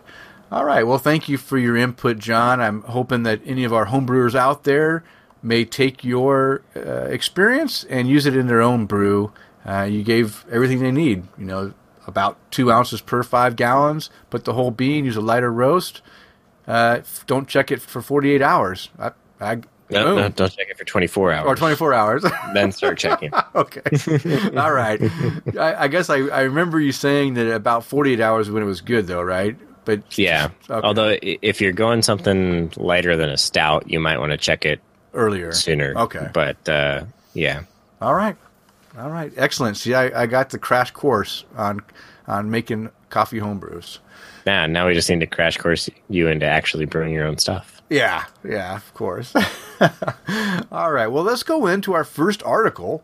And this article is from craftbeer.com. It was written by Mark DeNote. And this is Awaken Your Senses with Single Origin Coffee Stouts. And uh, we're going to basically just kind of cover a summary of the article. The article is pretty in depth, pretty lengthy. We'll have a link to it on our show notes so you can follow it and you can go read the full article uh, at your leisure. But John and I are just going to kind of briefly talk about the main points that they have to talk about here. So I'm going to start off, and uh, basically, coffee beers have been well received in the last few years, and brewers have not only been adding coffee to porters and stouts, but also other styles such as IPAs, blonde ales, brown ales, even Berliner Weisses and Saisons, and cream ales. So there's all kinds of styles of beers that we're now seeing coffee in. And as John, as you've heard John and I mention many times on the show, we're really impressed by a lot of these different styles of beer. I'm I'm really curious on that Berliner Weiss. I've never had a Berliner Weiss, although I have had a saison, and the saison was actually pretty good uh, with the coffee in there. So my goal this year is to find a Berliner Weiss with coffee in it. I think I'll try that. A few breweries have found that using single origin coffee beans makes for a different coffee flavor than the traditional blended styles. Uh, much like single malt and single hop beers, um, or even barrel aged stouts from different spirit barrels, uh, the single origin coffee stouts, brewers are able to bring a more nuanced flavor profile, and they also are able to highlight a side, a new side to the classic stout ingredient. So they're finding that you know, and anyone that doesn't understand what a single origin coffee bean is, so a lot of the coffees that you buy out in the store, those aren't one bean. Um, they're blending beans, so you'll have a be- different beans from different areas of the world, or different you know different styles of beans. Some might be uh, even a, a lighter uh, roast and a darker roast, and they kind of blend it and then grind it to get a, a different flavor. Um, what single origin does is that all these different coffee beans from a single type of origin, they'll have distinct flavors profiles, just like beer has distinct flavor profiles from the hops and from the, ma- the malts. Uh, coffee beans are the same way. Some might give you a chocolate flavor, some might give you fruity flavors, some might give you an herbal or spicy flavor. So by using single origin, you're able to capture in those flavors and put that flavor into the beer with the coffee. So that's why these single origin beans are kind of a new a new thing. You're you're actually, you know, pinpointing specific flavors and adding that character into your beer. Yeah, so uh, one of the breweries that has become very well known for working with coffee is Modern Times Beer in San Diego. Uh, and so much so they actually roast their own coffee too. So they are a brewery and coffee roaster. Um, and they've been experimenting with coffee beers, uh, I think, since they opened years ago. Um, so their Sleepless City uh, coffee brown ale is made with single origin Kenya Nyeri Othaya Peaberry. peaberry. I got the peaberry part. Uh, coffee, uh, and they the brewery was aiming aimed for a harmonious union of these two complex flavors, rather than a sledgehammer of just one flavor. And we feel we achieved it. Uh, the beer and coffee go marvelously together and are definitely greater than the sum of their parts. And uh, founder and CEO uh, Jacob McKean uh, states, uh, you know, not all coffee tastes good in beer, and single origins often have certain aspects of their profile cranked up to 11. So it takes a lot of work between our coffee people and our beer people to find a single origin that hits all the right notes for a given beer. Yeah. Um, so Modern Times uh, does not just put any bean in their beer; they choose unique beans uh, that aids in the sharpening of the beer and giving every flavor in the beer a place to shine.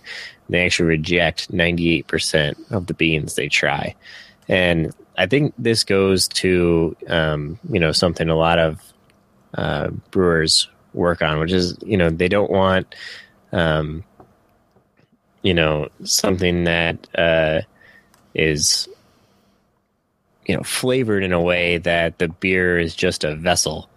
Um, you want a a good beer with that flavor in it. You know that it works with the beer rather than um, one just carries the other. Yeah. Or you know, um, which I think is is really the the best the best way. Yeah. Uh, for it to be. Yeah. So- Yeah, it's like I said, it's just like brewers that take the time to find the perfect hop blends, you know, hops that go together to make what they're trying to get out of their beer. Same thing. They're they're I mean, they're rejecting 98% of the single origin beans that they are trying. If, you know, most of them are being rejected. They're finding they're picking out the the ones that are able to provide them the flavor profile that they're looking for. And uh, it's, I mean, this is true artisan craft beer and coffee. I mean, they're, they're doing both. They're doing both in one, which is pretty uh, interesting. I don't think, I mean, I don't think a lot of breweries go to this extent. I mean, Modern Times is definitely, uh, you know, taking this to a new level of of uh, mixing coffee in their beer for sure. All right, we had another uh, brewery that they mentioned in the article. It's from Florida's Cycle Cycle Brewing, and they've released five different barrel-aged single origin coffee stout variants. And the Cycle Brewing they built their reputation on their barrel-aged stouts, and the and the owner Doug Dozark states that this is quoted from him. He says, "Our imperial stouts are designed for barrel aging." and it is incom- and it is an incomplete be- beer without the barrels. They went out and chose five single origin bean coffees from five continents and selected the following coffees. So, before I get into the coffee, they said um, it's a very important um, statement that the uh, that the owner mentions. Right? They basically built these stouts so that they went with the with the barrel aging. If without the barrel aging, the stouts wouldn't be complete, and that's pretty. You know, that says a lot. That that you know they had a, a mission their goal their goal was to have barrel aged big stouts and so they built their beer so that it went well with with that barrel and i'm i'm really curious to try their beers i think cycle brewing is in chris mckenzie's area i think i saw him um i know he's tried some of cycle brewings i don't know if he's if it's in the tampa area or, or where but um, i'd be really curious to talk with chris and find out if he's had uh, some of these barrel aged beers, and if he's had these coffee stout variants. Yeah, I, I don't think I've ever heard somebody describe it that their stout was designed for the the barrel and it's incomplete without the barrel. Um, you know, I I've heard of beers being designed for aging and, and that kind of thing, but they are also, you know, they're they're saying, you know, it's good now, but it's going to be a completely different experience Yeah, you know, after the barrel. But to say that we brew it and I would not give it to you until it went through the barrel because it's not ready is completely uh, another step, yeah, you know, out there. yeah. OCD. You have to be. It's got to be quality. It's got to be quality. Uh, all right. So um, some of the beans, so they, like I said, they picked five different beans from five different continents, and so they used like a Brazilian o- Oberon coffee. Um, they also oh and and uh, and I think they just got the coffee from from the. Uh, I, I was trying when I was reading the article. I was kind of confusing because I was used to seeing bean, but I think they're they got the coffee from the coffee producer, and it might already be made in liquid form. I, I'm I'm wondering, um, but they had the Brazilian Oberon coffee, the Ethiopian Yagat Yagashi coffee. I'm not even going to try that. Uh, Indonesian Sumatra, uh, Jamaican Blue Mountain, which is uh, expensive coffee there, and Vietnamese coffee. So those are the, the different coffees that they uh, they put in their stout. So Dozark mentioned that they received good feedback from the beers and realized that some coffees work better than others and will play a part in future brews. So this was kind of an experiment they did, and they they didn't really um, you know go in deep with the coffees they chose uh, you know, they didn't know what to expect. They were just kind of experimenting. Uh, unlike what Modern Times beer was doing, is they were actually taking each coffee, doing a little sample into a, into the beer, and finding out which ones worked and which ones didn't. And uh, th- these guys didn't go that far. They kind of just said, you know what, let's just see what happens. They found out that some worked really well and some not so well. Now, that's good feedback. And now I think they're going to take that feedback. They're going to use some of the coffees that worked well in their stout and make maybe something that's available more often than just this uh, test that they did. Yeah, it's a risky move, especially for something that you're saying is not good unless it's been through a barrel. I mean, tying up that beer for that long and then having it not play out the way you did because Yeah. you didn't plan ahead for the coffee. Well, because because I don't, again, I think people think coffee is coffee, right? It's I mean, it, it's going to taste like coffee. And they don't. It's like oh, coffee's good and and different things, but I don't think they realize how much of a player that coffee can be in in the beer if it's you know. So it's Yeah, in- but I. I don't know. I think I could reserve some of my incomplete beer and, and do some tests before I, you know, ruin a batch of barrel aged beer. true, true. Although he didn't say any of it was bad. He just said some were better than others. Yeah, which, you yeah, know, yeah. is- we don't know where the where the line was. That's true. That's true. Um, but uh, we can move on to Utah, where Epic Brewery has built an entire line of beers from its popular uh, Big Bad Baptist Imperial Stout, Yeah. one of Denny's favorites. Yeah. Um, and these beers, dubbed Son of a Baptist, are all brewed using the same base stout recipe, aged with coffee from different roasters in different parts of the U.S., uh, with many of these coffees from single origins.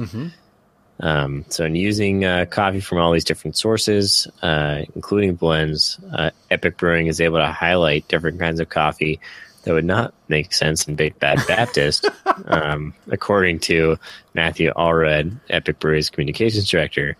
Um, the coffees chosen are put into the series and then released for the public to try. Uh, different nuances of coffee and beer show through in each different stout. In 2016, there are 14 different releases with 14 different roasters across the U.S. Yeah. But that, I mean, that they're saying, like, we know that uh, some of these just they don't work with the way that Big Bad Baptist is built up. Yep. You know, with the, everything that's going on in that beer, this would clash, or this just would wouldn't uh, even show up, or you know, they. So at least they have a sense that, uh, like, we know what works with this one, and we're going to use the rest of these. But I, I do like that they're actually releasing their their tests, you know, for people to try. Um, Yeah. interesting. Uh, I'm curious if they would not release it if it really didn't work. You know, I, I'm going to say that uh, I didn't realize this was going on until I read the article because I had Son of the Baptist and it was on my top 10 beers of 2016. It was it got a perfect 5 rating for me. And I was looking at the bottle cuz I saved the bottle and it doesn't specify what coffee was used. It just says, you know, imperial stout with coffee. And so um, I have no idea which version I got, but the version that I got bottled, does it have a number on it? Because if you look on Untappd for Son of a Baptist, they have like release number 14, release number 10, release number 13, number 1, number 9. And then there are other ones that uh, seem to have specific coffees tied to them um, that folks entered. I'm just curious if the, the bottle is marked in any way to s- say where it would come from. Okay, so I have Hot Box Coffee, release 14. Okay, yeah. So there's there's one for release number fourteen and Son of a Baptist Hot Box. You could have gotten two check-ins for that, and just really put me away. Um, Uh, so so it's the Hot Box Coffee. It says release 14 Hot Box, uh, 8.1 alcohol, and then it has uh, some other number in there. So that's the one I had, and that was a five cap rating. So if that, I mean, I can't. I don't know. That must have been one of their good ones because I really like that one a lot. But so an interesting side note for that. So you know there are these two different entries in Untappd for it. So you know the release number fourteen and the Hot Box, and they have composites of four point one two three and four point one three three. oh wow, you, I mean, that is so close for, you know, I, I don't know how many check ins 150 on one and 310 on the other. So, really? That's low check-ins. Wow, that's. But, you know, I wonder if it goes to people just checking in this, the, the main son of a Baptist, not realizing there was a different one. specialty, yeah. which has thousands of ratings on it. So, Okay, so that's probably it. Is is I didn't realize they were doing this program. I just went to Son of a Baptist, logged it in. I'm guessing I didn't even look at the release number because I wasn't. I know that that Epic puts the releases on there, but I didn't. You know, I wasn't being that picky. I don't think, and uh, I, it's great. It's a great beer. Um, I think this is a great program. Uh, the, one of the things that I didn't mention, you know, the, one of the things mentioned in the article is that um, depending on where the coffee came from, uh, they sent the beer to that that origin of where the coffee uh, came from, the roaster in the states. So whatever roaster roasted it in the states, they sent beer to that location. So if a place that doesn't normally get epic beers, their their roastery gave them coffee, that marketplace got Son of a Baptist for that um, you know coffee blend that they did. So that's pretty cool that people were able to try out their coffee that never or beer that never had their beer before just because uh, the coffee was used in it. yeah. So yeah, okay. So that was the first article, and I thought that was pretty interesting. Again, single origin beans, uh, you know, is another adjunct ingredient that can add a very distinct flavor to your beer, and don't take it lightly. Uh, obviously, Modern Times doesn't. Um, Cycle Brewing did, and Epic Brewing doesn't because they're doing a you know 14 run test to find out what works, so they can put it in their big, uh, giant Baptist stout that I love. So, really good article. All right, the next article, again, relating to the coffee theme. This is, again, from craftbeer.com, and this was by Will McGough. And he said it's, it's labeled or titled Beers made with barrel aged coffee beans are blowing people's minds. And uh, this one blew my mind because I didn't know this thing was this was even a thing. And when I when I saw the title of the article, I was like, "Oh yeah, I have got to get some of these beers because it sounds fantastic." You know, who doesn't like a good coffee bean, and why not age it in a in a spirit barrel or and, and get some extra flavor, even an oak barrel? You know, something that will will you know um, transfer some of that flavor and give it even a more robust flavor. I'm all in. So here's here's how this thing works. There's a new process or a twist brewers are using to infuse coffee into their beer.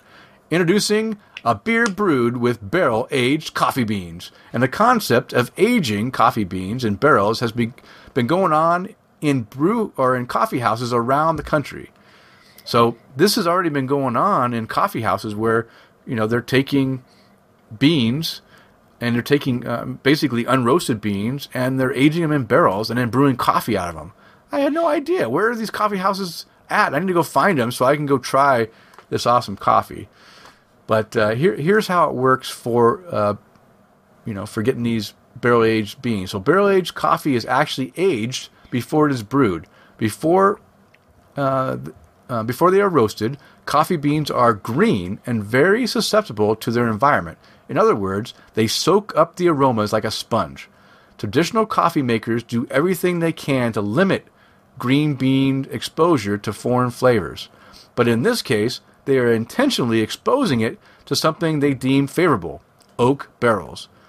The beans absorb the flavors of the barrel, both the oak and whatever was in the barrel previously, typically wine or whiskey, and after a period of aging, they are roasted as usual. And the article uh, mentions three breweries that have been experimenting with barrel aged coffee beans. And John, um, you've already talked about Modern Times Beer in San Diego. They owe, they actually age and roast their own beans in house. But there's another brewery. You want to talk about the other brewery that's uh, out of Portland?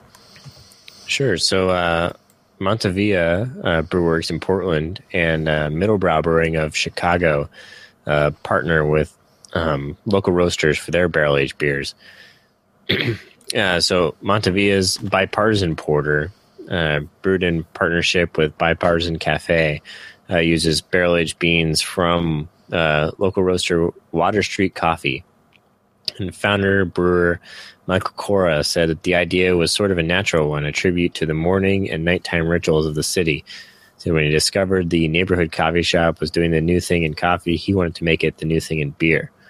He said, heading into fall, we wanted to brew something special for the dark season. Uh, in Portland, the only thing bigger than coffee is beer, so we wanted to blend those two together. Uh, the beans were aged in an oak barrel uh, that had uh, aged in a Pinot Noir wine uh, previously. Uh, once roasted, the beans were cold brewed to reduce acidity, and the barrel aged coffee was added to the porter at the very end of the brewing process to cut down on the bitterness. Um, Cora said the bipartisan porter was widely successful and called it a huge hit. So the flavors are very, the flavors are distinct. Cora said uh, there's Concord grape and Pinot in there, uh, and the oak is the supporting player. They all blend so well together with the porter, and we could and we cold brewed it so you get a nice big aroma from the coffee. Wow, that sounds pretty awesome, huh? Yeah, I honestly I would not have thought of doing the beans in a wine barrel. Mm-hmm. Um, but uh, I, I'm intrigued, so uh, I, I'd definitely be willing to try something like that. Yeah, yeah. I uh, I haven't even heard of Montavilla Brew Works uh, in Portland, but uh, maybe we need to visit there and try out their coffee porter because that sounds pretty good. yeah, definitely. All right, so going back to uh, modern times, uh, we already mentioned that they operate both as a brewery and a coffee roaster. So once the coffee side of the business started experimenting with barrel aged beans, guess what? It didn't take long before they decided to throw in the beans to a batch of beer. Uh, their bourbon bourbon barrel aged coffee stout called the City of the Dead has a strong notes of the barrel it was aged in, along with a really amazing toasted marshmallow character. The brewer says it would be impossible to mistake a beer made with barrel aged coffee for a beer made with non barrel aged coffee. The beer is brewed using whole beans, and the brewers believe it is the best way to add coffee to beers. See, the experts agree with me. Yeah. Um, but yeah, so I first became aware of barrel aged coffee beans um, in 2015 at the Homebrewers Conference in San Diego from a talk done by Modern Times folks. Um, and they actually passed some around that we could smell, and you definitely can just smell the barrel character coming off the bean. Yeah. Um, it was it was very cool. Um, and uh, yeah, I mean, I've had a, a couple of their coffee beers, and they're excellent. Um, I mean, they know what they're doing.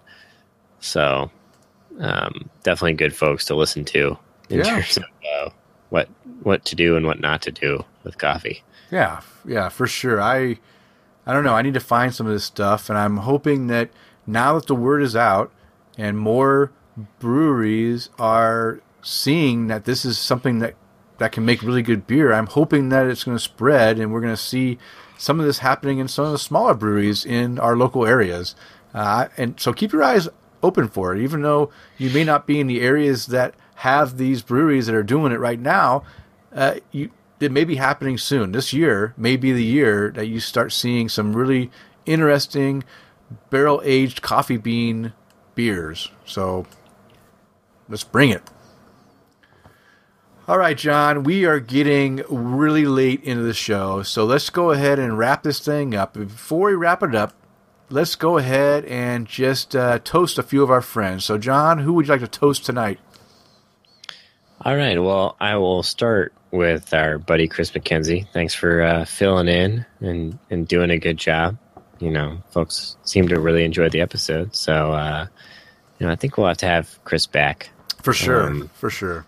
more often than the, the very low rate that we have right now. So, um, but uh, then otherwise, uh, I didn't get a, a chance to uh, thank Tim Price for sending us the beers. Um, you you mentioned that on the, the last episode. Uh, that was awesome, and uh, Founders now distributes out here, so I was able to pick up a few more Founders beers to round out the ones that he sent us. Um, but uh, yeah, that Mayan Mocha Stout, I, I really enjoyed. Yeah, it was nice, nice, nice heat to it. Yeah. Um, it was, it was very good. So thank you, Tim. Yeah. Uh, no, he, yeah, he, he, it was really nice. And I, I also enjoyed that mocha. I, I, wouldn't want to drink more than one, but I enjoyed the one I had. And I definitely liked it when it warmed up. Like when it, I did, I tried it when it was kind of cold out of the fridge. Right away, I said, okay, I need this beer to warm up. I let it warm up and all the flavors came out and it was really nice. I mean, that's the best way of drinking is when it, it, uh, it, it gets a little bit of, of warmth and you, and you have it in a nice. I had it in a snifter glass, so I, I was holding it in my palm and I was getting some of those aromas coming up out of it, and the, flavors were really nice. So yeah, yeah, good job. All right. I also want to thank Chris McKenzie for uh, helping us out and coming in and, and just killing it last episode. Uh, you did a really great job. And like John mentioned, Chris, we're going to have you on a show with John and I both together and you uh, more often. So prepare yourself to come on and talk beer with us because I think uh, everyone enjoyed what you had to bring to the show. And we just love talking with you and uh, chatting about beer. So mark your calendar. Also, want to thank my buddy Alex Fuchs uh, for the fantastic beer tasting, the generosity to bring back all those beers from Israel, and then to have us uh, taste it. We had a great night. Uh, I mean, fun, laugh, a lot of laughter, a lot of good beer, uh, and, and a good time. I mean, it was literally, you know, four. Let's see, we got there at seven. We left there after midnight, so it was five hours of fun we had. Just a, a great time. So thank you, Alex. And I've got to do uh, raise my glass to some people who uh, continually are out there uh, promoting the show on Twitter and uh, letting people know about us. Uh, Devious Mr. Matt, uh, Derek, Detroit Slasher from the uh, OFR cast, and of course Bill Worley, uh, Vlad's Hammer, also from the OFR cast. You guys are always promoting the show. We really, I really appreciate it, and uh, thank you and and cheers. And of course, I don't ever leave out my servicemen and women out there, my fellow veterans who have served to protect our freedoms. I raise my glass to you, and I hope you guys are able to come home to your families real soon. and you can find the beers and the links to the articles mentioned on the show in the show notes located on the show post at openforumradio.com. And if you would like to follow us on social media, I can be found on Twitter, Instagram, Ununtapped, at Loose Screw. And John, how can our listeners follow you? Twitter at Prime Brewing, Untapped, Prime WA, and the word is that there's writing over at homebrewengineer.com. Oh, it's a oh. myth. Oh, oh, it's a myth. Oh, damn. okay, darn. I Or is it a legend? I don't know. a legend. All right. Well, hopefully there'll be more content on homebrewengineer.com soon. All right. Well, hey, John, it is last call. It is time to bring our show to a close. We want to thank you for downloading and listening to the show. We ask you to please tell a friend about Tap the Craft and subscribe on iTunes or Stitcher Radio or TuneIn Radio or Google Play or however you listen to your podcast. And as a reminder, we release a new show every two weeks. Now go out there and spread the good word of craft beer. Cheers. Cheers.